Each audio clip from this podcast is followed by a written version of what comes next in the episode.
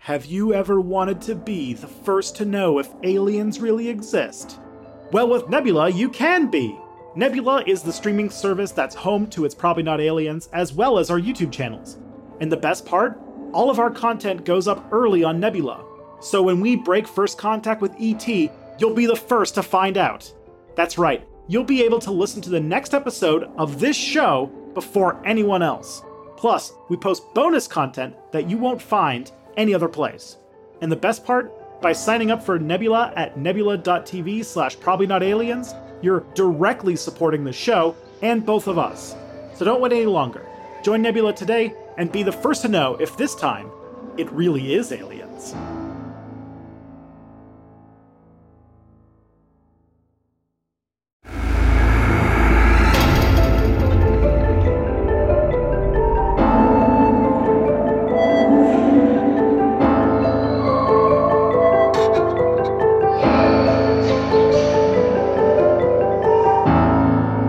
Emergency to start. I have never hit the record button as fast yeah. as I wanted to here. And we had a lot of technical issues that was holding us back. But Tristan told me something and it got me so excited because I had no idea. Tristan, what did you tell me before we started recording? Uh, so I, I, I remembered wrong, unfortunately, but uh, you had been quoted in Variety. It was what happened was uh, to kind of get the full the full thing is that I was on Google. Like anybody who has a Pixel or an Android phone knows there's like the the far left column where you just get like scattered algorithmically chosen news yeah, stories. The radical left column. The radical yeah. left column where you just get random news. And for me, algorithmically, it says that I want um, Baldur's Gate news, uh, yep. Chat GPT de- developments, and um, you know just random bullshit. But then, so I was like, you know, looking at these one uh, the other day, and I get a pop up that says, "Avatar Netflix series is toning down Sokka, but fans don't agree with the change." Quote: "We got to stop with needing faves to be unproblematic."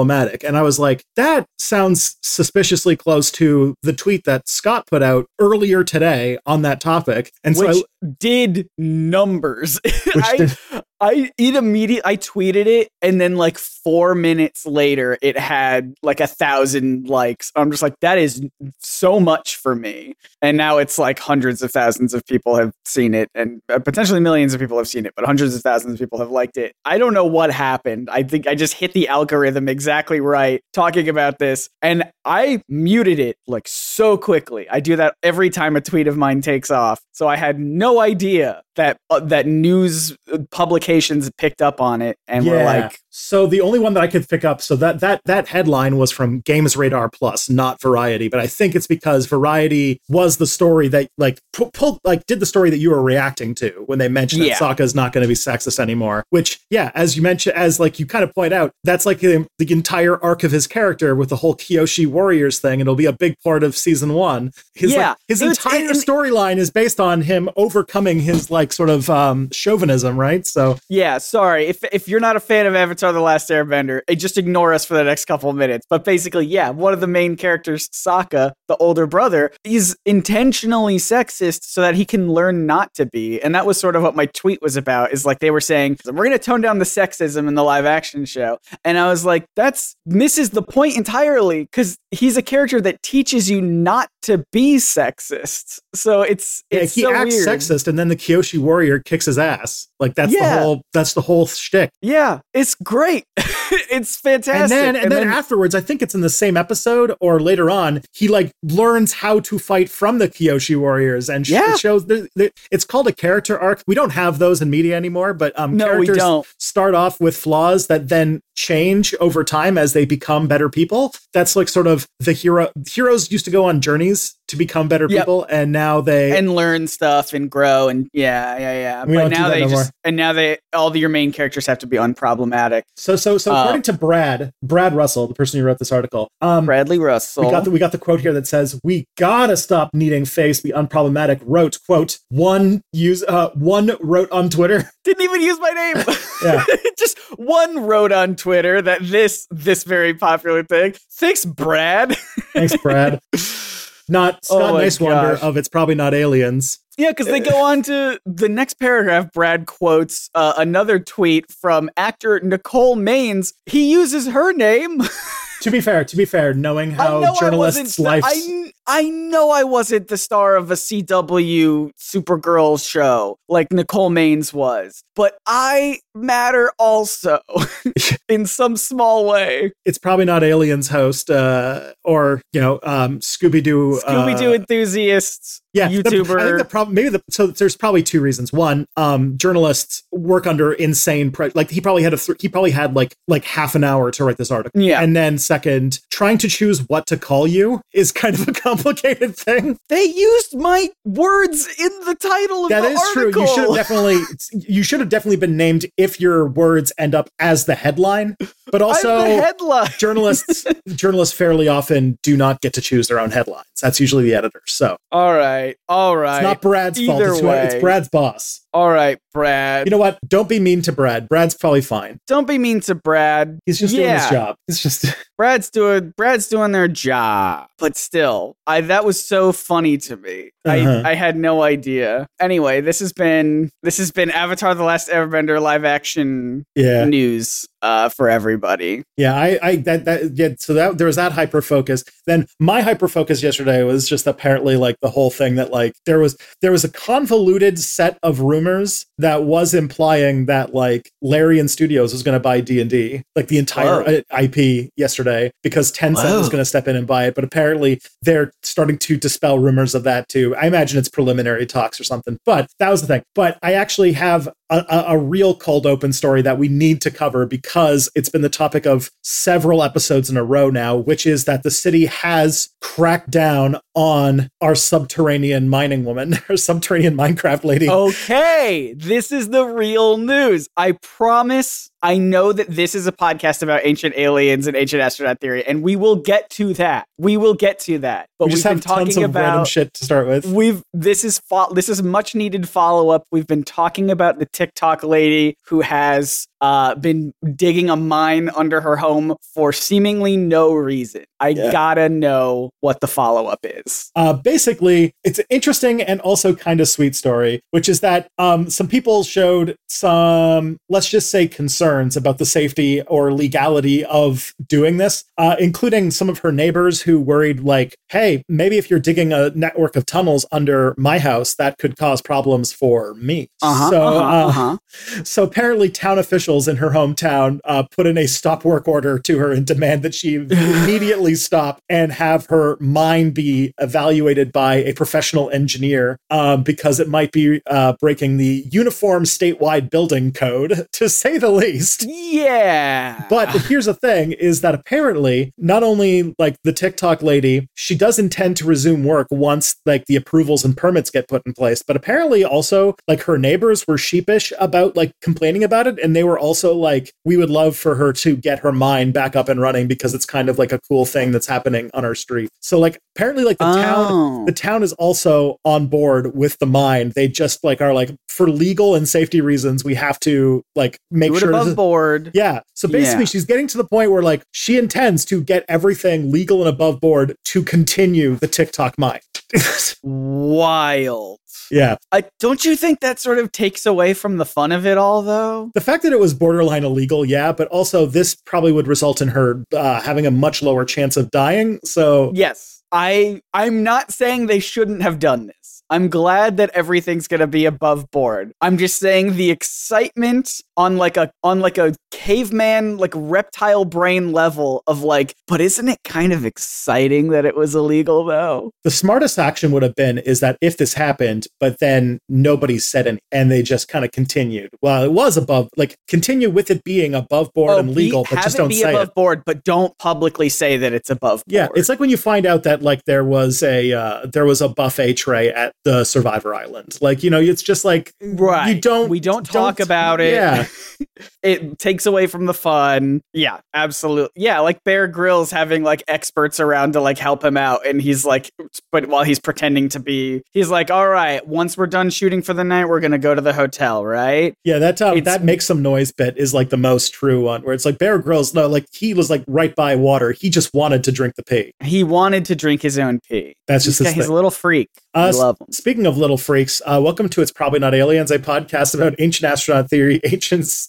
uh, ancient aliens, pseudo history, pseudo archaeology, pseudoscience, all of, all of the all the crankery um, with a sci-fi bent is Yes. is, our, is our shtick. You know what? I also this is also going to be some much needed follow up that I will check on really quickly, and maybe you know the answer to this. Did we ever come to a conclusion of what our listeners are called, either oh, cosmic comrades yeah, or space, potatoes? Space potatoes. Space potatoes. Narrowly won, but yeah. Welcome our, to our little freaks, the space potatoes, uh, who listen to this show. My name is Scott Niswander. I'm the host of the show that knows nothing uh, except for apparently very basic arcs in Avatar: The Last Airbender Mhm. and why they're important. Um, the end. That's what I do on this show. Mhm. I am the other side of this duo. Uh, I also wrote like a random piece of lore mythology on our Twitter feed a few da- last week. But I am the uh, I am the deity did, of yeah. knowledge and sadness. Uh, while you are the the empty the, the small headed, empty minded Thank you. uh, deity of happiness, and I am the the one burdened with wisdom and sadness. I know everyone was like, I don't. We didn't talk about that before you posted it. You just post. I don't even know what inspired that, Um, but probably we basically have our own canon creation myth Uh, now. I'll show you what inspired it. Uh, it's on my desk right now. This, um, the users won't be able to see this, nor can we talk about it legally, probably because of the United States. But this is, um, no, I mean, it is a cannabis it's a thing that vaporizer. alters. Your, Cannabis yeah, it's a thing that alters your mind. I guess you could say. Yeah, it's a cannabis vaporizer, and that kind of inspired it. But yeah, I'm Tristan Johnson. Gotcha. I'm the one whomst uh, has spent his life uh, going after cranks for a living, and And we thank you for it. well it's, i am very much the uh, i am very much the epitome of thanks i hate it And nowhere is that more clear as we continue our series of ancient aliens and the Third Reich. oh boy oh boy oh boy so So, what are we talking about today? What are we actually talking? This is the actual podcast now. Thank you for indulging. us. yes thank you for our, our avatar the last airbender slash tiktok mine discourse uh, okay so today we are talking about um nukes so Oh, yeah. not for the first Heck time yeah. on this podcast No, I was going to say we've done this before. But uh, as we're kind of as I'm delving through the the the the ancient aliens Nazi episode, there was Yeah. one little interaction, five minutes maybe of the episode, where they're sort of like the the whole episode's plot is trying to build this claim that the Nazis had extraterrestrial uh, knowledge either through a crashed UFO that crashed in uh, somewhere around Freiburg, which Uh huh. is going to be uh, uh, an episode in our future, I imagine. But another one was that they like you know did all the Nazi archaeology. They went all over the Middle East and to India looking for Oh. those places that we talked about. I forgot to do the claim the claim sound. Here, here, let's do that. And then where did I put it? It's right here. Millions of people around the world believe that Germany made early breakthroughs in atomic energy and atomic power because either they had their hands on alien technology or they found secrets placed in places like Sodom and Gomorrah or Mohenjo-daro, which might be Ooh. familiar terms to uh, to to real old hat potatoes. Yeah, we've done episodes about both Sodom and Gomorrah and Mohenjo-daro. Yeah. So then is the the question is did Hitler and the Nazis uncover ancient atomic secrets and how Mhm. close did they come to developing this ultimate doomsday weapon? But first of all, that also the Nazis gave up on their atomic weapons program. Was it because of completely logical reasons that I might get to later in this episode or, Or was it because they actually found more powerful super weapons? oh god. whoa. So that's what Sorry, we're the soundboard's back up and running. I can't could not tell. use it. Yeah. uh, so that's what we're investigating today. Did did the Nazis learn atomic uh, atomic power through either looking at old nuke sites that aliens did in like Yeah. in India or in the Middle East, or Or did they develop it because they were reverse engineering nuclear technology from a UFO that crashed in Freiburg? Those are the only two answers. that's it. And we're going to investigate both of those and presumably nothing else. Yep. So uh, let's start with the first thing that yeah the the the idea that the Nazis did atomic uh like that they had early atomic breakthroughs and that this Yeah. was due to assistance from alien technology. Uh, that's like that's the main that's the first theory. The second thing that they're positing is that they found this while going to places like India and the Middle East because ancient aliens has made the claim that ancient civilizations had access to nuclear technology which they then harnessed. But you know there's no evidence of that, which you know is a little bit slow. But if you want to figure out the, Uh, the those claims like about Mohenjo-daro and Sodom and Gomorrah being the sites of nuclear blasts, I'll point you to episodes 58 for Sodom and Gomorrah and 44 for Mohenjo-daro, which I'm realizing was almost 100 episodes ago. So Jesus. If uh, this,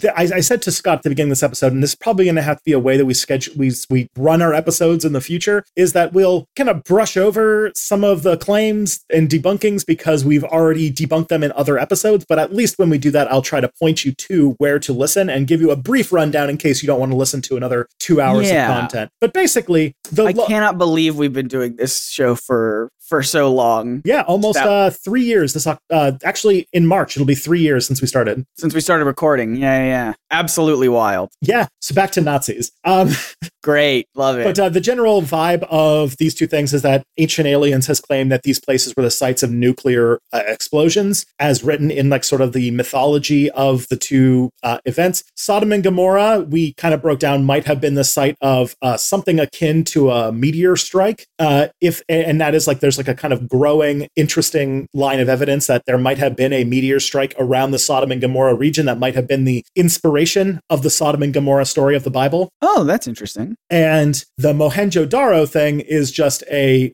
regular city that probably got attacked by raiders. Alien Raiders. Uh, Or- Probably other like nomadic people who raided the oh, town. okay. Sure, sure, sure. But uh, the uh, the general vibe of that is that uh, because in Hindu mythology they have this these things called Brahma weapons. Because we talked about Hinduism, an extremely metal religion. Everything is big and and epic and explosions and billions of years and like you know Yeah. it's as if like Every- Dragon cool. Force made a religion. As Yeah. like, That's a good way to put it. So I think so. so Brahma, Bra- so in Hinduism, there are these things called Brahma weapons, which are like mythological, like mythical weapons, like Excalibur, but like like they're like a bow that, when it shoots arrows, can destroy entire cities and make them unlivable for Yeah. centuries. And Ancient Aliens was like, oh, that's a nuke, and it's like Yeah. No, and, and we got into both of those in those two episodes. So that's sort of the uh, the thing we're going for with that. Yeah. And then the idea that Hitler then abandoned the atomic weapons program because they actually had better things like the sort of UFO that uh, that Victor Schauberger was developing that we talked about last week, or other sort of uh, things in their Wunder Wunderwaffen program that we talked about, where Mhm. they, they the, the Nazis were secretly developing all sorts of super weapons that uh, that that just you know were just about to to hit the market or whatever, and then the war ended. And like this is sort of like an ongoing thing in like our you know crank history of the Nazis, and um, has like some roots in sort of weird esoteric shit that the Nazis got into, and also a sort of like engineering program developed during the end of the war that was sort of an act of desperation to try and find anything that Hmm. could stop um, the Soviet Union from basically just devouring their entire empire. Yeah, yeah, yeah, yeah, yeah. because like yeah the russians were just like like they were they were just like you know uh, they're like it, no matter how many people we kill the russians just keep having more people. We, we cannot stop them. How do they do it? yeah and so like that sort of uh that's that sort of came out. And also yeah just like trying to figure out how do we use all of these leftover navy parts because we can't have a navy anymore because we've lost the battle at sea and that kind of stuff. So that's uh that's like They were desperate. yeah they were desperate and so they were like let's find anything that can work. Um but like those kinds of those two things have kind of turned into a mythology that the, the nazis had secret super weapons that they were working on and Right. uh, obviously that is true because um the germans won world war ii with all of those super weapons and they did it. And now look at us. Mhm. We're all speaking German. yep Niswander Oh, no, extremely don't- german name Yeah, that's true. scott um I'm pretty sure. I'd, I'm pretty sure Scott is um Scottish. I, if I had to guess. Yes. Anyways, Anyway, let's look into these actual claims. Um, that's that's what we're gonna let's do it. So first, let's start with uh, the historical accuracy of their claims about Nazi scientific capabilities. So first of all, there is we do have to give some concessions because one, yes, Nazi Germany did indeed uh, do research related to developing nuclear weapons. This is a verified fact. Uh, Okay. They had uh, roped in key figures like Werner Heisenberg, the person of the Heisenberg uncertainty principle, Ah. And had other and and, you know had other people like other top like German uh, nuclear physicists working on this program, but they had a lot of changes eh, or they had a lot of challenges to get it going because uh, well I'll get into it in detail later, but they they basically ran into a lot of issues and we did find near the end of the war through Allied intelligence like became they came they did develop an atom weapons program that began in 1939, but they never actually came close to developing a functional nuclear bomb. They like like the Hmm. program was abandoned very early on and never really amounted to anything. But it did exist. that's that's that's the main thing. And that's in, held in contrast to the program that did successfully develop a nuclear bomb, which was the Manhattan Project, which happened in the United States, which was a collaborative effort between the United States, the UK, and Canada, and involved tons of nuclear uh, like researchers and a and a key part of this whole process access to a huge resource network that included things like getting the absolutely absurd amounts of uranium that you need to uh, purify and refine to turn into plutonium in order to make a Mhm. successful nuclear bomb. It's an important ingredient. That's why you ever wonder why, when people are talking about like countries developing nuclear bombs, they're always talking about like centrifuges and stuff like that. It's because that's the technology you need for refining uranium into something that is uh, It's like step zero. yeah, you need to turn the rocks into spicy enough rocks that you can then use Yeah. them for a fission explosion or a fusion explosion. Get into that in a second, but that is sort of like when you find out that they're like developing centrifuges, it's like, oh, you're not just trying to build a nuclear power plant, you're trying to build a bomb Mm. like you might uh, the big one you might remember if if you know if you're as um sad and, and masochistic as I am and you follow the news to the extent I do. But if you remember that Iran, I didn't even know I was in the news. Yeah, you so did there.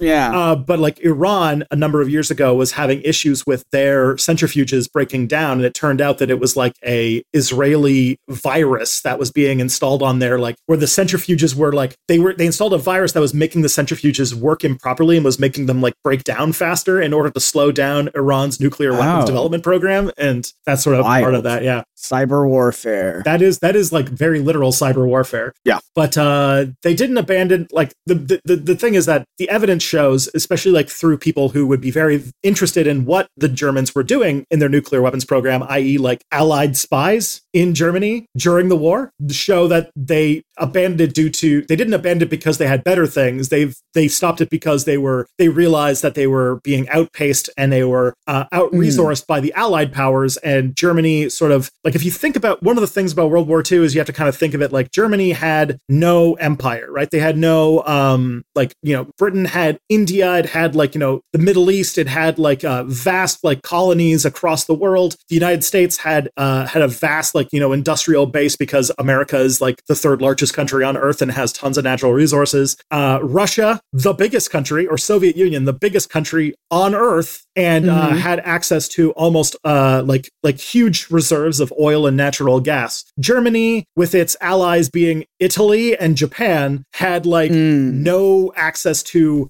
gasoline and like like uh like they Mm. developed the whole idea of making synthetic rubber because they couldn't get access to actual rubber Oh yeah. like they so if you think about it like a lot of what germany was trying to do in the war and it informed their strategy is that they needed to win fast and early because they did not have the sort of depths of personnel and resources in order to fight a long protracted war so as the war They kept didn't going have that supply chain. Yeah. yeah. and as I kind of implied with the the Manhattan Project, is that to make a nuclear bomb, you need an astonishing amount of resources to make happen. Italy didn't have spicy rocks. They had spicy meatballs.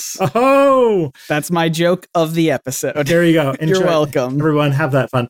Like if you think about it, uranium is like about as rare as silver, Uh huh. and then you think about it, you have to. Sorry, that, I'm gonna put that. I'm gonna edit that earlier. I wasn't fast enough on it. Sorry, you go for You it. give- Sorry, they had. that's fine. I, Yep. But uranium is about as rare as silver and has to be like highly refined in order to function, right? So it's a Mhm. whole thing. Um, and and and so like like the fact is like they just didn't have the, the the they didn't have the resources, and we'll learn later they also didn't have the people to develop this program and develop the science this fast. And the Manhattan Project was kind of just the fact that like the United States was able to um, wield huge amounts of resources through them and their like allies to to make it happen. Mhm. Um, yeah. there's also not, to, not it's sometimes I, I feel like I, I look at my own notes and I'm like I'm stating the obvious here, but like the the, the claim that like Nazis had access to alien technology is um is not full of any credible actual evidence. I'm I'm looking at the headline for your for your notes, and it just says no evidence for alien technology in World War II. Yeah. and I'm like, man, it was that easy. Yeah. So so here so th- this is kind of what I'm what I'm really trying to say is that the idea that Nazis had like secret high tech weapons and like alien technology is a narrative that started emerging after World War II. That Mm. that, that, that, that, that there's like these stories that like the Nazis were trying to develop advanced aircraft or spacecraft and that that these survived the war through secret underground bases that they had in Antarctica or South America because like there's like there's several lines of Nazi conspiracy theories that like they had a secret base in Antarctica uh, because they had Hmm. one expedition that kind of went there and also that like they had a secret thing going on in Argentina because Argentina was kind of friendly to the Nazis and that a lot of Nazis who escaped justice from the Nuremberg trials found themselves in Argentina and that's where they kind of hid out for the rest of their lives. So Mhm. there was this sort of the- there was this there was a theory for a long time that because Hitler's uh, the the the Soviets burned Hitler's remains as soon as they found his body after he committed suicide that Yeah. um that, so there's no corpse we have no we have no burial site for Hitler that was intentional the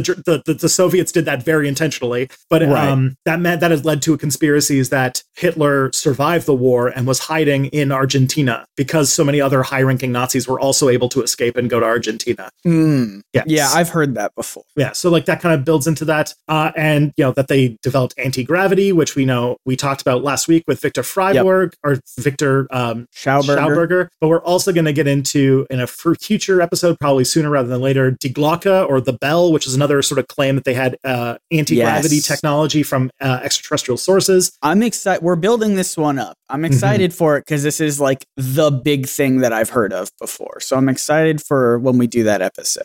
Yeah. And this is not based on nothing because as we said, they had some weird esoteric research they got into. They did have uh like the Wunderwaffen program near the end of the war, but also that it's there was this it's not an entirely baseless claim too because Nazis the Nazi Nazi Germany actually did uh show an interest in developing flying saucer shaped vehicles Mhm. a lot of countries did i think um now this part i could very well be wrong but i think it's the kind of they, they there was this period in aviation technology where they started developing these these like they were thinking about making these flying saucers and the kind of two technologies that were born out of that work turned into what would later be jet engines which was like a sort of development of world war ii and then Yeah. later on helicopter because they were basically trying to uh, figure out how to make either uh, a way of you know um, propelling Like through the air using vertically? turbines Yeah, rather alright. than like Oh, I propellers. see. but then also, uh, yeah, vertical takeoff and landing, which um, which was another dream, and that the helicopter sort of came out of that research. So like there is like even like I think the U.S. made some like weird flying saucer shaped uh, experimental vehicles, but they didn't really work because they were trying to figure out how to like if we take jet engine and turn it vertical, does that work? And then they're like, oh no, it doesn't. What if we take propeller or what if we make propeller, put it on top, and make it go very fast, and we have helicopter? That works. Yeah. Yeah. So that's sort of like the the the beginning of that. Do you know how if you have like a fan, like a like a table fan or like a floor, Yeah, like a fan, that one right there. and and you it's spinning and you speak into it, it like makes your voice sound sort of Oh, yeah. funny and robotic. We've all been six years old, yes. Yes. Does that? I know helicopters are loud, so you wouldn't be able to hear yourself. But if I shouted into a helicopter propeller, would that? What would my voice sound like? Do you think? My th- my guess is that if you got close enough to do something like that, it would sound much like Scott being chopped up into 10 million pieces. gotcha. All right. So wouldn't recommend. Would not recommend. No. Um, Okay. Generally, general rule of thumb is that if helicopter blades are moving, you should not be close to the helicopter. like that You is should general rule of thumb. do not fight Harrison Ford around them. You will get shredded up if there are blades, if there are propeller blades moving Mhm. around, whether helicopter or plane. It doesn't matter. oh yeah, because the not yeah, and Nazis again. That's a Nazi Um, thing. But kind of through that you can sort of see here where this like where this thing comes from where all the pieces are because you do like as i kind of mentioned like you have this war that was like apocalyptic in nature like defining for our century like we are in many ways we are still living in a, a world defined by the post world war ii moment Mhm. the most like if you were to kind of like look at the grand array of history and look at our moment in history right now like maybe like 300 years from now we would still Yeah. kind of be under the post world war ii reality moment I mean, until World War Three. until world war iii which you know also people were talking more seriously about this week which is fun Mm. yeah there's this whole thing where it's like man america seems to want to have civil war ii and world war iii in the same week but like the Nazis did have a lot of very weird ideas that we'll learn later were because they were bad at science and history. What? But also like they had uh they had a lot of issues with or like they also, you know, have this sort of like mystique over our civilization. And they Yeah. uh they definitely were trying to like do these like moonshot projects. They just never worked. And you could kind of see like Yeah, and it yeah, it wasn't because they were like, you know, playing 3D chess and just like unraveling physics at the seams. It's just because they were desperate and just sort of grasping at any any straw. and they had a very stupid idea of how science works. Yeah. The other thing too is that like there's been a consistent post World War II interest group that is very interested in trying to Hmm. rehabilitate the Nazi regime and try to make it so that you know the the the horrors that they committed on on human humanity uh, don't get as much attention, and that uh, that they that you know to imply that they were more successful at things than they actually were Mhm. great. and then yeah there's this idea that like nazis had like these super weapons that was again pushed in a lot of circles that were trying to promote anti-semitic conspiracy theories or Yeah. esoteric nazi ideology which i feel like i need to make like a step back video just about esoteric nazi ideology and how a lot of nazi ideology just got sanitized and moved into like sort of new agey directions but the thing is that it's all based on some real stuff because the regime did have a fascination with the supernatural and the occult. Uh, they Sure. had this belief in the racial superiority of Aryans, which led them on this fruitless search to find ancient artifacts and relics related to, like, to prove their racial ideology true. Um, they did have a nuclear weapons program that also contributed to this. For example, they did have a group called the the Ahnenerbe, which was a sort of Nazi archaeology program that tried to do expeditions and research to prove that there was an Aryan race and that they were, you know, they were racially superior, but it was all based on pseudoscientific stuff and lacked any actual evidence that it worked. Right. They they had a conclusion based on nothing and they were trying to justify it by being like, "All right, we we this is what we believe. Now go find evidence that proves what we believe is true before we like yeah, it's it's it's it's it's nonsense." Yeah, it's sort of like how um, this is sort of like a, a, similar kind of thing, which is that like there was this movement, and it didn't last a super long time, but in the Soviet Union, there was this thought that like Darwinian evolution, right, that was sort of framed Mhm. as all species being in competition with each other, which is not really an accurate way to talk about it, but it was a way that people talked about at the time. Sounded too capitalist, and so they they they bought into an alternative method of evolution called Lamarckian evolution, which didn't actually work and ignored how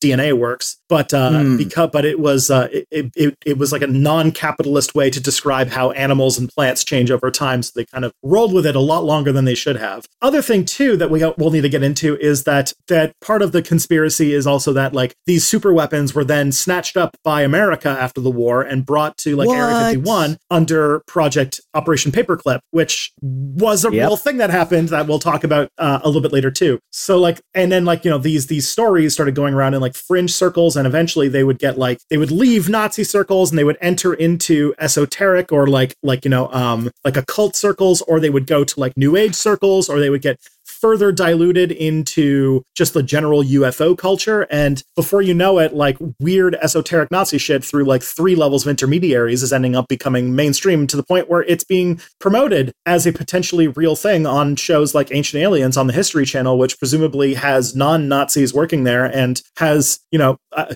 there are theoretically like, you know, Jewish people who work at History Channel or Jewish people who enjoy the History Channel who are then uh, being subjected to ideology to to stuff that comes from an ideology that was uh, Yeah. wholly focused on their eradication, and that's terrifying. and I, I we've talked about this before, but I think I think the defense of ancient aliens and even the History Channel is like, hey, we're not saying this stuff happened. We're just asking questions. Yeah, We're just saying, may- who knows? Maybe that's an interesting thought. I don't know. But it's when you're presented on the History Channel, what you what you're presumably learning is real history, Mhm. uh, and you're not.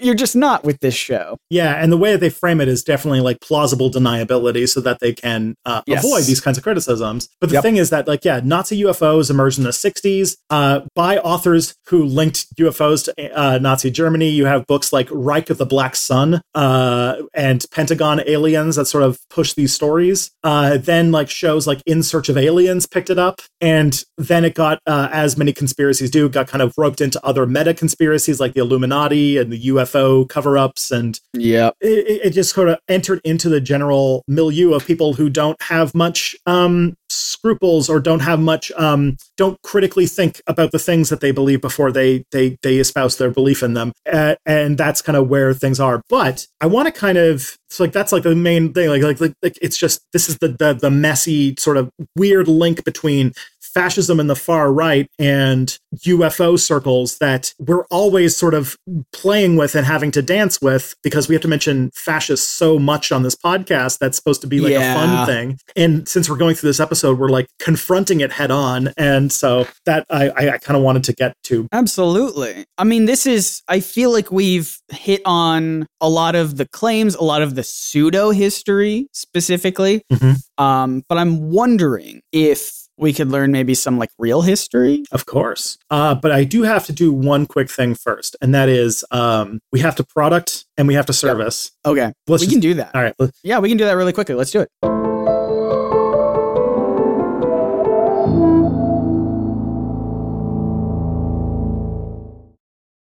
Let's talk about the real Nazi atomic weapons program and the Manhattan Project. So I would love to. You know, there was a movie about this recently. there was. I haven't seen it yet. Uh, I Me only ever saw. I only saw the Barben in the Barbenheimer, but um, Me too. because it's um, it's it's what's his face? It's uh, uh Chris Nolan. yeah, it's Christopher did it. Nolan, and like Christopher Nolan, it's like one of those. I'm still a little bit mad about how he tried to make everybody go to the movies to see his movie during COVID. during a pandemic. Yeah. So So that's not great when he did that Yeah. part of it. I also don't really like that he made an entire Batman movie where the villain is Occupy Wall Street. Yeah, it's like we're not a movie podcast. We say this a lot, but like, wow, Bane was like, boy, the wealthy people are ruining the whole city. And then you're like, yeah, actually, Bane has a point. And then to make you not think that, he was like, and and then Bane Bane was like, and also I have an actual nuke that I'm going to blow up Gotham with. And it's like, well, hold on now, maybe that's not what we Yeah, want. to go full You know, circle like- to the beginning of the podcast, it's the same thing as the the equalists from Korra, uh, the Legend of Korra, Yeah. where they're like, oh, these people have like a real point that there's like these random people who have superpowers and they get all of these benefits in society, and everyone else kind of gets fucked over. And then they're like, oh, but also we're evil. Like we're gonna. I don't remember what their plan was. Their plan was to just like kill a bunch of people or something. And it was like, oh no,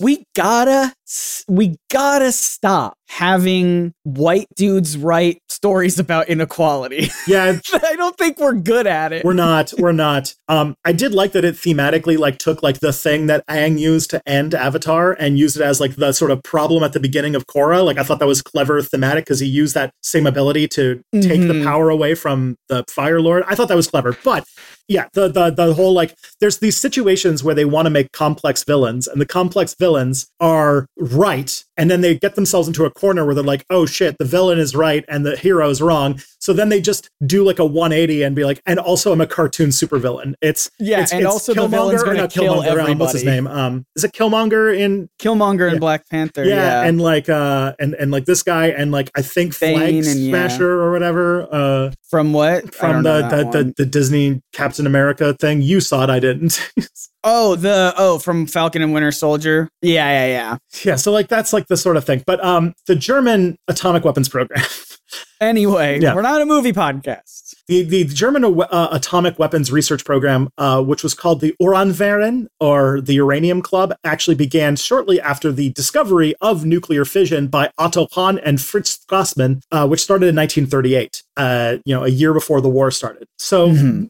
the nuclear fission we'll get into later, but uh, that was a discovery of like, holy shit, there's like this source of huge amounts of power. I bet we could turn it into a weapon. I was gonna ask this at the beginning of the episode. I was like, because you were talking about how everyone was sort of racing to build a nuclear bomb. I was like, how did everyone at the same time like think of this? Yeah, I, the, the the scientific discovery came out that if you shoot a neutron at a uh, at certain types of materials, uh, a chain reaction happens where a bunch of energy comes out, and you're like, oh shit, okay.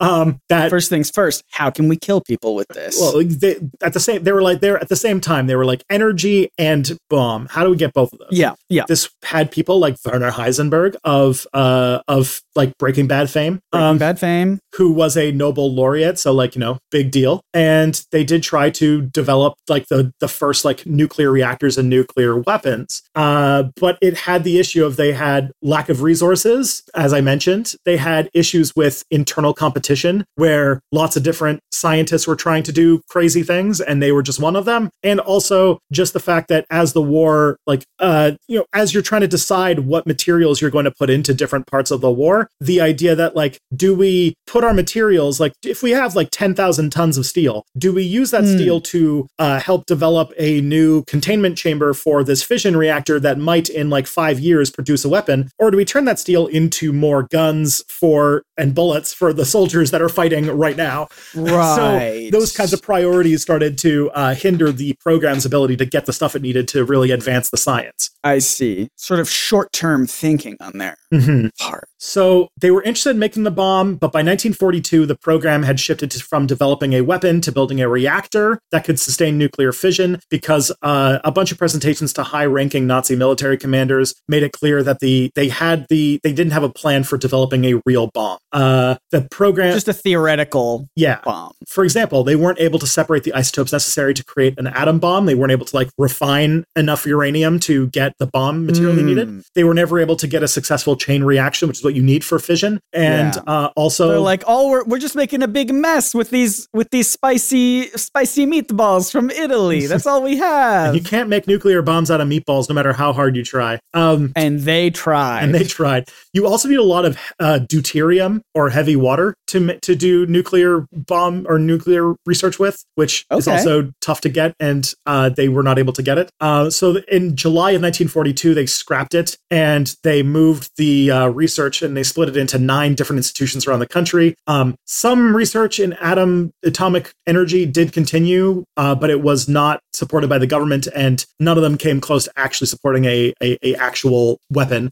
After the war, some of the uranium that the Nazis had was added to the United States' own nuclear efforts, and some of the cubes used in their experiments it did end up in the hands of either private collectors or research institutions. So, like, not only Mm. do we like know that these these things were abandoned but like we found like the exact stuff and some people still have like you know as artifacts the actual stuff that was used but also some of it wound it wound up in the US and to their nuclear weapons program Mhm. so that's like the main thing but the other big thing is that German like we're kind of like talking as if like the Germans had like some sort of inspiration like alien or just like being like really enlightened by getting into all these esoteric things but the main reason why a lot of this like random weird shit got greenlit is because Germany had a lot of scientific and technical advancements that were hampered by the fact that they were so married to pseudo history and pseudoscience, married to their idea of race. So Yeah. uh, this meant that like key scientists and like you know bran- entire branches of physics were ignored because they thought that they were like you know Jewish science or something like that, uh, and so they lacked the like theoretical scientific backing to even approach like you know new frontiers in theoretical physics. And like you know like again like they had the the ss's and Ahnenerbe, which was trying to which was instead of trying to discover things about archaeology was trying to just simply prove the superiority of the aryan race and they did so by a futile effort. a futile effort and at the if same I could say so. yeah and at the same time though like this is kind of like uh emblematic of like how science worked in nazi germany which is that this they were they had a preconceived conclusion that they had to go out and then find the answer that they wanted Right. but then at the same time they would then report as if they had found it producing like basically fabricated documents and bad like you know like bad scientific research and all that kind of stuff to to prove their preconceived conclusion which leads to uh, poisoning the sort of scientific process and makes that you can't really I was gonna say that. it's it's it would it seems like it's the exact opposite of the scientific method. Yeah. uh, uh, yeah. You don't really start with a conclusion and find evidence for it. Mhm. The other thing too is that the Nazis had a uh, a, a lot of really harsh, to to say the least, they had a whole lot of harsh racial policies uh, that were designed to uh, at first isolate and then uh, exterminate uh, large parts of their own population, including the Jewish population, but also people with disabilities, Romani people, communists, Yep. uh, homosexuals, uh, Jehovah's Witnesses, uh, like to the point where like you know 20 million people died in the Holocaust, and like six million of them Yeah. Were like represented like virtually like like a humongous percentage of the Jewish population of Eastern Europe. Um, Yeah. and all of this was based on this like completely f- false concept of like racial hygiene and racial like the, the nazis had this sort of concept that all races were in perpetual um they were like in perpetual competition with each other and that like you know there's like you know races would defeat Another other races and- capitalist approach. yeah i mean if you think about it this will be spicy but fascism at its core is basically hyper capitalism it's like if you take the concept of capitalism Ooh, and apply it to countries uh and people spicy. Yeah. I wish I had like a hot take, but Mhm. but sound effect. But I don't think I do. I think I have this. Whoa, hot take. Yeah. Um, and it led to them do, uh, doing stuff like, say, when they're developing particle physics to make nuclear weapons, uh, taking ideological stances that they say that things like quantum mechanics, i.e., the the the the, the mechanic, the, the physics of particles and stuff at the very at the atomic level, were dismissed as Mhm. being Jewish physics. Oh my god. Oh my god. yeah, What is wrong with them? a lot is the answer. So much. Yeah, and like again, this like attempt to build a propaganda campaign diverted resources away from real archaeology and real science. Uh, and what would happen is that a lot of these crank ideas that they then bought into would then, after the war, be rebranded as the truths that mainstream archaeologists don't want you to know. Oh my they- god. made- Where have I heard that before? Yeah, like this is like the made up shit that they brought up was the kind of stuff that would then get watered down into the this like you know the stuff that you see on Ancient Aliens, right? Yep. because they believe like one example would be world ice theory which was this idea this cosmological concept by this guy named hans Hörbiger who was like this austrian engineer who thought that ice was the basic substance of all cosmic processes and that ice moons ice planets and global ether had determined the entire development of the universe This is so I've never heard of this before. It- it- That's so we're getting into like wild. deep esoteric nazi shit but like thing is that Hörbiger's um ideas came through a vision he had in 1894 ah, the true source of knowledge. Mhm. And a lot of these things became then, after the war, repackaged, kind of like with their nuclear weapons program and UFO stuff, as hidden truths that mainstream archaeologists, because they weren't like they were like they got into like weird shit because they had a a, a warped and like bad concept of history and science and everything. And then after the war, their ideas sort of trickle out, and people think of it as like secret, hidden knowledge that Hmm. that they don't want you to know about. And then when you know you you sanitize it just enough so that the Nazi label gets taken off of it, and all of a sudden you have ancient aliens at a certain point. Yeah, it's it's it's really interesting when you um when you hear a lot of this stuff and it's phrased as knowledge they don't want you to know about and then you start asking who's they who's the they in that question Yeah. and then suddenly Oh, you get to some nazi ideology yeah. As soon as you have a they, like this is my whole like conspiracy theory stance is like as soon as you have a they, you're like that's like you're you're you're wading into anti-Semitism already at that point. Because Yeah. like the first conspiracy theory really was the Protocols of the Elders of Zion, which was this sort Mhm. of uh, anti-Semitic text from the late 19th century. Um, but yeah, the the other thing thing too is that this kind of like you know bad take and like uh you know did like the, the mainstream archaeologists dismiss this as important Yeah. is now also a leading thing in the sort of attack on the right against professional scholarship specialization and expertise and the promotion of pseudoscience over established consensus which you see in like climate change denial and like the sort of attack on on woke universities and like the sort of uh, the theory of cultural marxism it all kind of has its its roots from this uh this like line of thinking Mhm. and keep in mind that not, the Nazi government was totalitarian to the extreme. They tried to control what people learned, what people thought. So, like, they took a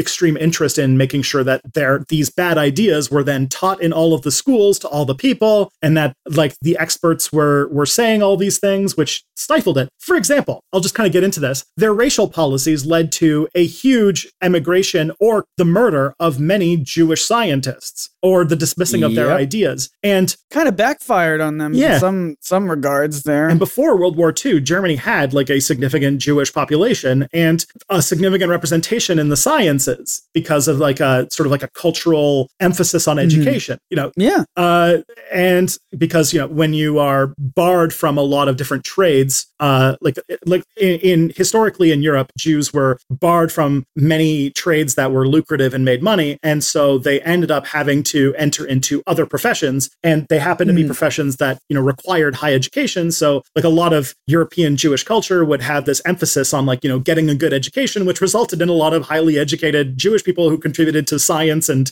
and uh, and, such. Yeah. Uh, for example, here's just like a brief list of the people who uh, left Germany Oh my God. because of brief, brief list. a brief Oh list of, of Jewish uh, scientists who had to leave uh, Germany because of their uh, their growing uh, you know uh, attacks on uh, on Jewish people. All right, get into it. Fritz Haber, the Nobel Prize in chemistry winner who invented the Haber-Bosch process, which refines air into usable or the nitrogen in the air into ammonia, which is basically the core behind all of fertilizer. Um, Yep, yep, yep. Interesting That's also because he was a key person in the development of the chemical weapons program for Germany in the First World War.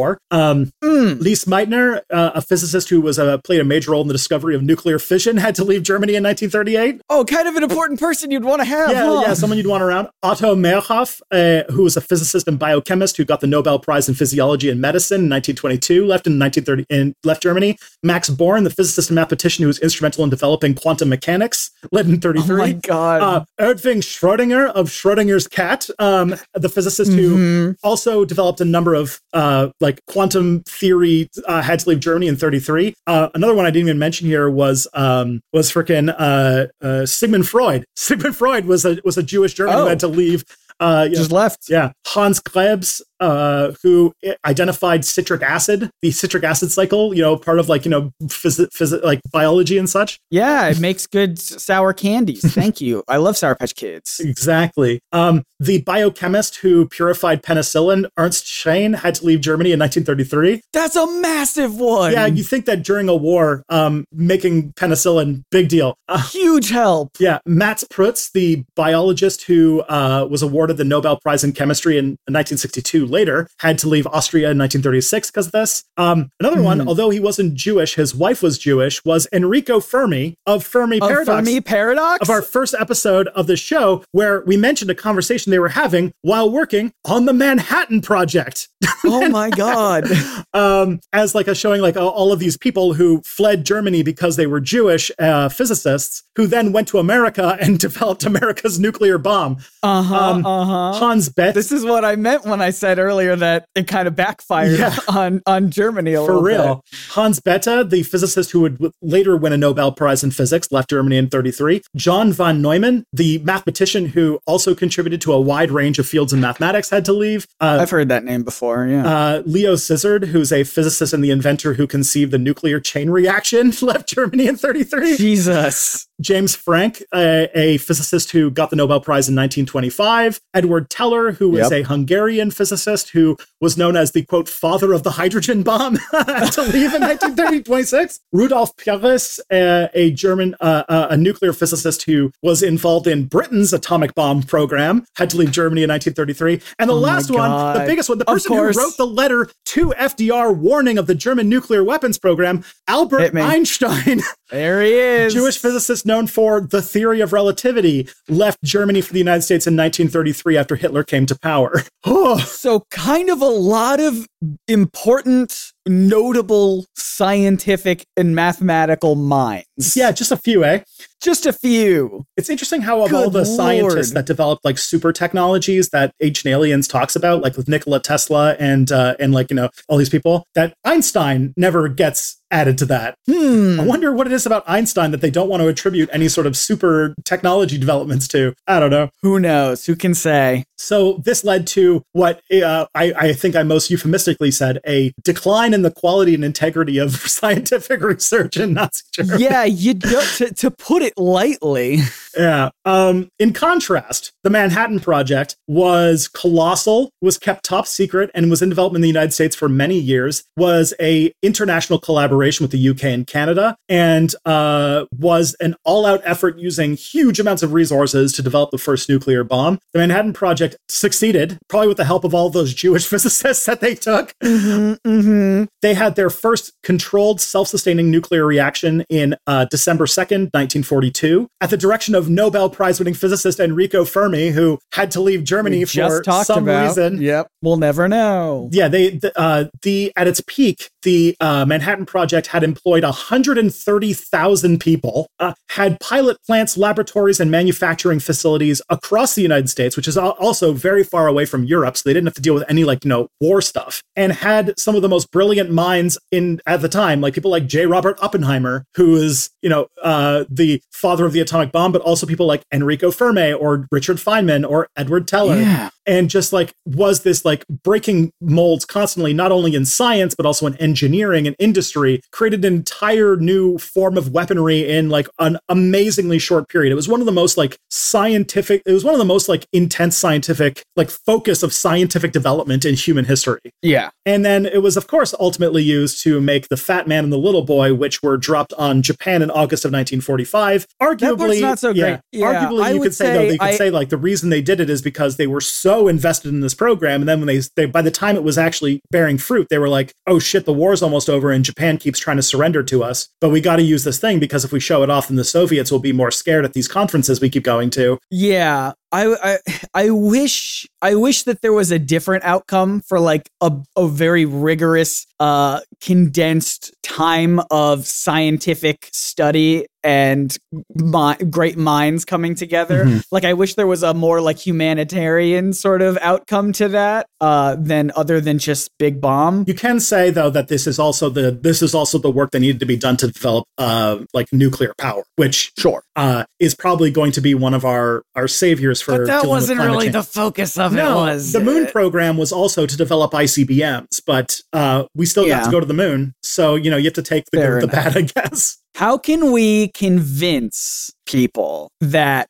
we we can make a cool big weapon by stopping climate change? That is true. We'll make a solar a solar panel that can like shoot lasers or something, right? Yeah, how can we spin it to be like, all right, we gotta fight climate change, not because it'll save the world. That's just like a byproduct of it. But at the end of it, we're gonna have a really cool weapon we can use on people. Yeah. Think about that. There's something like pseudo conspiratorial about this one take, but there's also like a form of nuclear power that's used by um, suspending thorium in a sort of liquid salt of tetrafluoride that um, would result in a whole new source of nuclear fissile material that's not uranium and is very common to the point where you can harvest it from seawater. But uh, because it was not able to be refined into something that could be a bomb, it was not really invested in. And so now it's like very slowly starting to be come online right now. Like China's investing in a lot, but Mm. like could result in nuclear power plants that are literally impossible to melt down and you could just like bury them and like leave them for like 15 years to just like generate power because they Oh, have few moving cool. parts. That I, I also know that there's some um some people have some real like people who know more than I do have some real question marks. But yeah, they were able to harness the fact that fission is where you take an atomic nucleus, you know,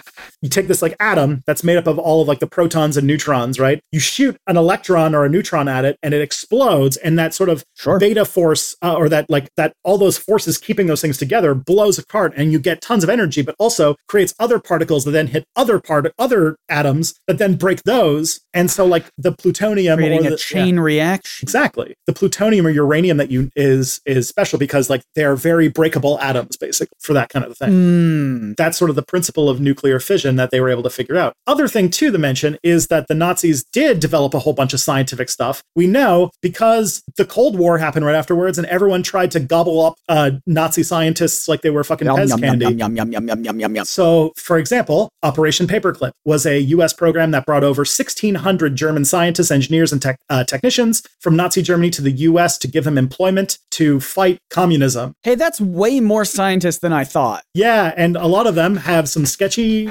involvement with the Nazi Party that had to be scrubbed nice and clean. I knew about Operation Paperclip. I knew that the United States had folded in Nazi scientists into their ranks. I didn't think it was 1,600 of them. Yeah, I thought it was like a couple dozen. I mean, the most famous one is Wernher von Braun, who then became the head of NASA and like led the rocketry program because he was the developer of like the V two rockets and stuff like that in Germany. But uh, Yeah. yeah, they were brought into all sorts of stuff. This was an operation by the Joint Intelligence Operations Agency, carried out by the U.S. Army's Counterintelligence Corps, and the U.S. has a lot of its scientific breakthroughs post World War II to thank for, or a lot of Nazi scientists that they then uh, let escape justice in order to develop new science for America to fight communism. I also would be remiss if I didn't talk about another side of this that doesn't get a lot of attention, which was Operation, uh, I am sorry for, I don't know Russian either, Operation Osova, Osovakim. So this was the Soviet version of Operation Paperclip, which was distinctly different uh, for some interesting ways because, um, yeah, the Council of, Number one, they were in a different country. yeah, Big difference. they're doing it communistly. Mm-hmm. but this was uh, uh, decreed through the Council of Ministers of the Soviet Union. Uh, it was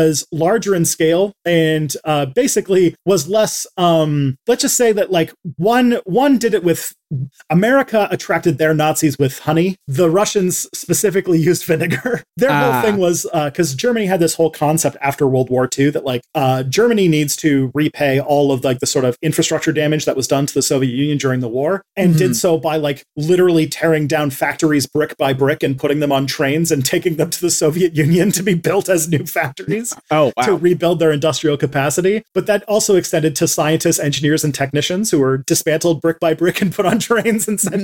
no. Um, but like they were literally like kidnapping people to kidnapping German scientists and like forcing them to develop science for the Soviet Union. Mm. Uh, they're like they had like trophy brigades and stuff like that who were like their job was to go to like these like you know run down atomic facilities and just take as many materials uh, and like research, but also scientists that they could and bring it back to the Yeah. Soviet Union for their own scientific things. Was notably less successful because it turns out kidnapping people and taking them to the Soviet Union and forcing them to do science for you less successful than hmm. hey Huh. want to come to America where you'll be well paid and we'll expunge your entire war criminal record to do things We're a little nicer over here. nicer to the Nazis. Yeah. I've always said that about America.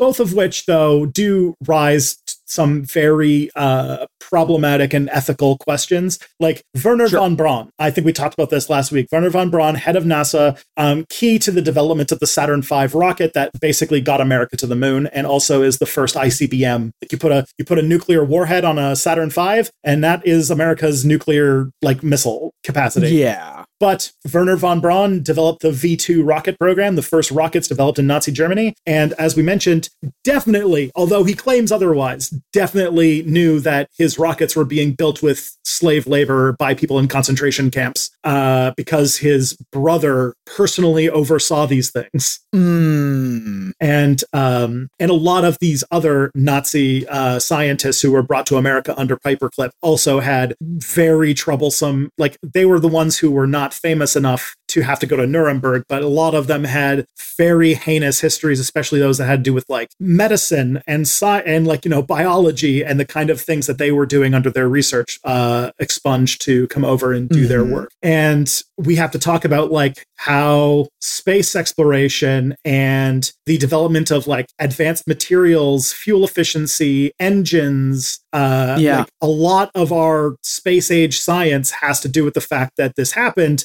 while you know literally under the under the uh, under the actions of uh, letting some of the worst criminals in all of human history escape justice, and we kind of have to live with that fact today. Yeah. Uh, and especially because it was done under the idea of uh, undoing communism, uh, the big evil. But what if we spin it to be cooler Mm. and we say that it was alien technology? Yeah, And maybe that's how we live with it? that's how we live it. It could be that it could be that like the the whole alien thing here is us trying to subconsciously uh, relieve ourselves of our collective guilt because we're not talking about uh, we're not talking about embracing and accepting the ideas of war criminals. We're talking about alien technology just filtered through them that they just happen to get. Mm, that's that's a way to look at it. Yeah, I also find that this this way of talking about this is by by the way we are now in the part where Tristan makes you sad, which is like kind of the whole episode. But uh, Yeah. but the I it feels like I don't want to do the sound effect we did last week because it feels very Yeah. it feels very silly. I'll come up with another one. but uh trying to like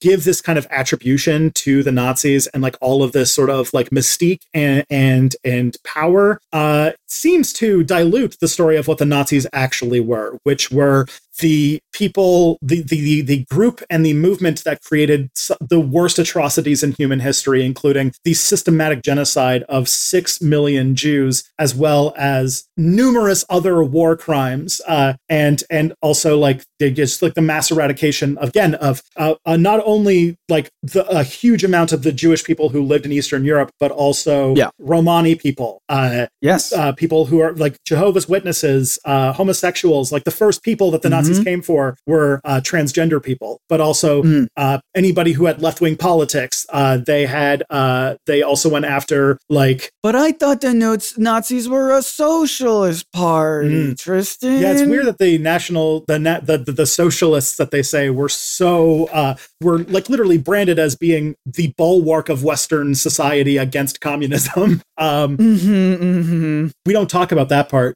Mister Shapiro. Uh-huh. but uh but yeah and also just like this kind of shit sucks and in many ways Yeah. this like dilution of nazi ideas through to esoteric circles is a way to sanitize this movement that did some of the worst stuff and like a lot of this like a lot of these claims like these like sort of pseudo scientific claims about what the, the or pseudo historical claims about what the nazis were up to also has links to other conspiracy theories like uh holocaust denial which is the the the ongoing conspiracy theory that the Holocaust didn't happen and that this was used by by them to uh, build a narrative to to sort of gain power, or revisionists who try to uh, argue down how the the sheer scope because the unbelievable scope of the Holocaust Mm. uh, and and and these kinds of things are like part of this movement that we don't get as much uh, attention to yeah. and the suppression of this also like develops conspiracy theories that are also like based around this idea that there's this like jewish power that rules the world. The illuminati is basically that that Oh. they won't they won't say it's jewish people but their the claim of who they believe is part of the illuminati is conspicuously high in jews. Yeah. and so you know it, it, it sort of like downplays the important stuff and also tries to sanitize the the horrifying ideas that these people were associated with. And so it's important that we fight that. Yeah, absolutely. It, and that's what we try to do a little bit here. It sucks to talk about Nazi shit so often. yeah uh, this next few episodes are going to to. be are going to be rough but um but yeah like this is I predict that these will be some of our more popular episodes. Unfortunately, the History Channel probably bears that out to be true because before they were the aliens people, they were the Nazi people because their World War II documentaries were so popular. Yeah. But I also think that this is in some ways important because we're like, what we are doing really is getting right to the heart of the ancient astronaut conspiracy theory. This is like the thing that this comes from. This is where like all of the new age, uh, like occultism, like all of that sort of like modern day new age UFO culture comes out of this specific uh like horror of the 1940s and is a like in many ways kind of like with uh like how uh the new world order was to uh rebrand what they called the zionist occupational government before that. It's a way Mhm. to add a level of deniability by by like uh, sanding the Nazi stuff off of Nazi ideas and uh, kind of disturbing to a lot of people. If you just say Nazi shit but don't attribute it to Nazis, you get a rather warm reception for a lot of the ideas, which Yes. is terrifying. and, and yeah, I feel like if you listen to this podcast, there's been a lot of this stuff. Like it's you know, I I was just thinking about the the Betty and Barney Hill, uh, and just like how people have uh like PTSD from World War II and are, are trying to uh, uh, like work through that, and and you know, the our minds come up with all sorts of uh ways to cope with things like that, including you know alien abductions and and, and things like that.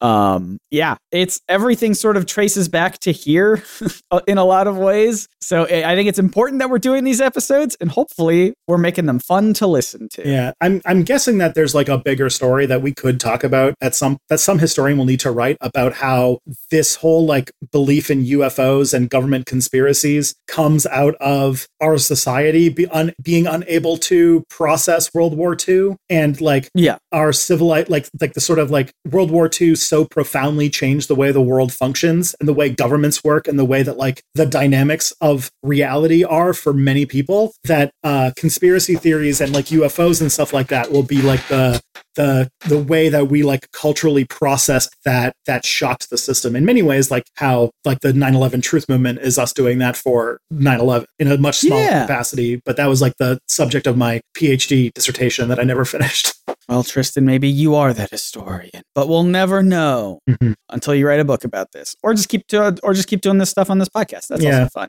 Uh hey thanks so much for listening to this episode. Uh believe it or not i think we have more nazi stuff to talk about next week. Yeah, yeah. I have a. I have here. I will. I will get it. I'll give you an exact number, uh, so that you know how much more Nazi shit I. I have like we're good. Nazi. Yeah, Nazis will show up over and over again because you know you dig into that's just conspiracy the theories. nature But we still got one, two, three, four, five, six, seven, uh, Jesus. eight, nine uh, episodes No. worth of stuff. I'm gonna have to mix it up. I I got I got a really a really stupid racist conspiracy theory uh, about the Phoenicians in Australia that would involve getting Dale Kingsmill back. Maybe we should just do that at some point in the near term future. we'll, to just we'll be a break chaser. it up.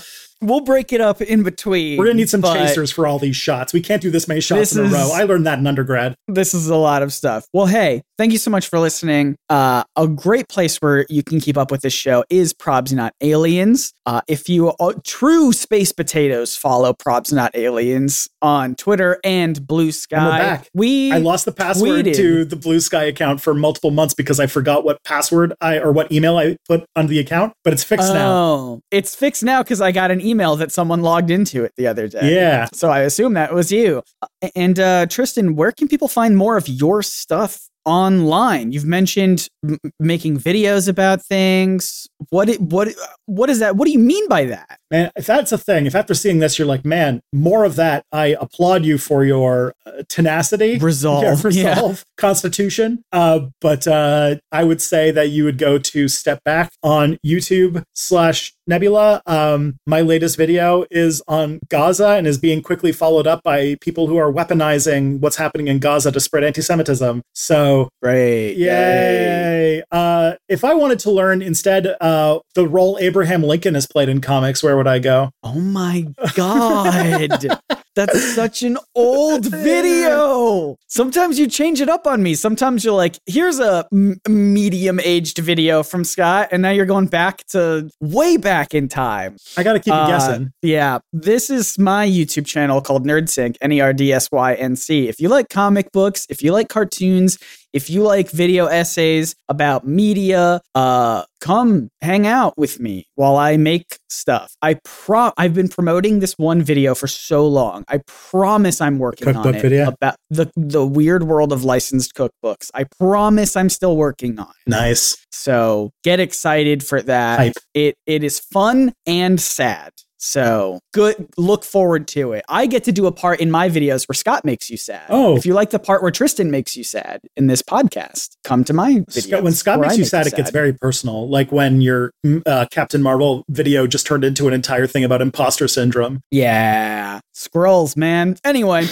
um, You can also support this podcast, get episodes early over on Nebula, nebula.tv slash probably not aliens. I know we talk about you get episodes early, but it's also a way to support the show. Yeah. It helps us out uh, financially. We don't really make any money from this podcast except through the people who sign up on nebula.tv slash probably not aliens. So thank you Yeah. to everyone who has done that. Uh, you can write reviews of this podcast on Apple Podcasts. You can leave feedback on Spotify, uh, comments on YouTube. All of these things are really great ways, free ways to help support the podcast as well, uh, because it shows that there's a thriving community of people who like the show and are still leaving reviews, and it's great. Um, we really appreciate it. if if you are writing a review for this episode, mention something about Avatar: The Last Airbender. Yeah. I'm going to do this for every episode now. If someone's going to leave a review at the end of listening to an episode, we have to give them a prompt. Um, so if you're leaving a review for the first time after listening to this, mention Avatar: The Last Airbender. Um, you can also tell your friends about the show. It really helps us out. That's another uh, great way to support the show. And a great place to send your friends is probsnotaliens.com. It's a very simple website. It's got links to everything, everywhere you can listen to us. And uh, we really appreciate all of you. Wonderful space potatoes. But until next time, my name is Scott Niswander. I'm Tristan Johnson, and the truth is out there. Yip yip.